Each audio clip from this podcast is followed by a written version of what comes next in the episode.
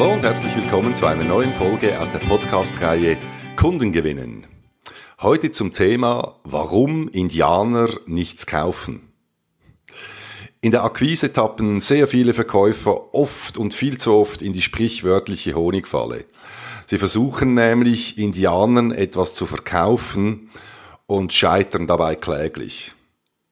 Es ist natürlich die Frage, was ist denn mit Indianern im Geschäftskundenumfeld gemeint? Es sind Mitarbeiter ohne echte Entscheidungsbefugnis.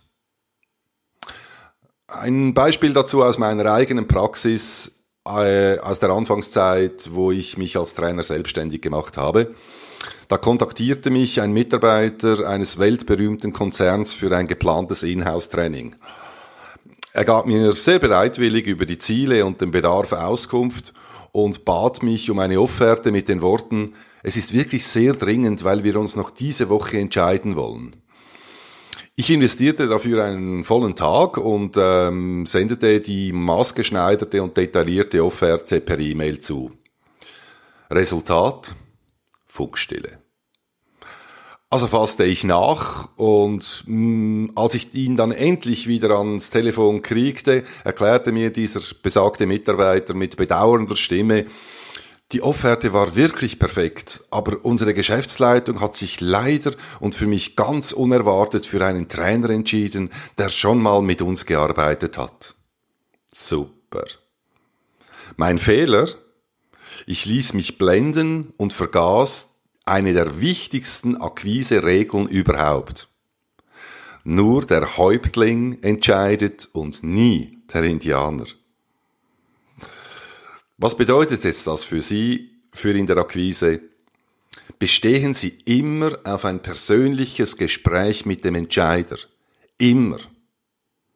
Wenn es nicht von Angesicht zu Angesicht möglich ist, dann mindestens dass Sie ein Telefongespräch führen können mit dem Entscheider, wo Sie in fünf bis zehn Minuten seine Bedürfnisse abholen können, seine Wünsche, seine Vorstellungen und schon mal eine erste Beziehung aufbauen können.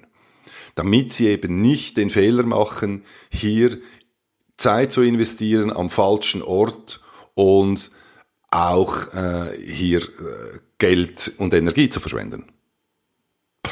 Und wenn das nicht klappt, hm. Reduzieren Sie Ihren Aufwand auf ein absolutes Minimum. Senden Sie zum Beispiel statt einer detaillierten Offerte ein Datenblatt und einen Richtpreis und schreiben Sie dazu, dass für eine wirklich detaillierte und maßgeschneiderte Offerte ein persönliches Gespräch mit dem Entscheider die Grundlage ist. Tönt zu extrem für Sie in Ihrem Business? Überlegen Sie sich mal, auch von Ihrer Warte aus. Der Kunde will ja angeblich die perfekte Lösung für sein Unternehmen und sein Geld. Ja? Warum also nimmt er sich nicht fünf bis zehn Minuten Zeit, um wirklich sicher zu sein, den besten Anbieter und die perfekte Lösung gewählt zu haben?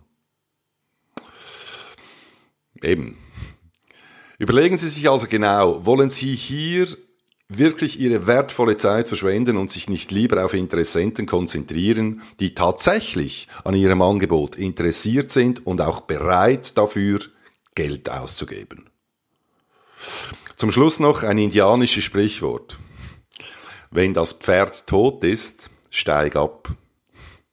In diesem Sinne, happy selling und bis bald. Ihr Dieter Menion.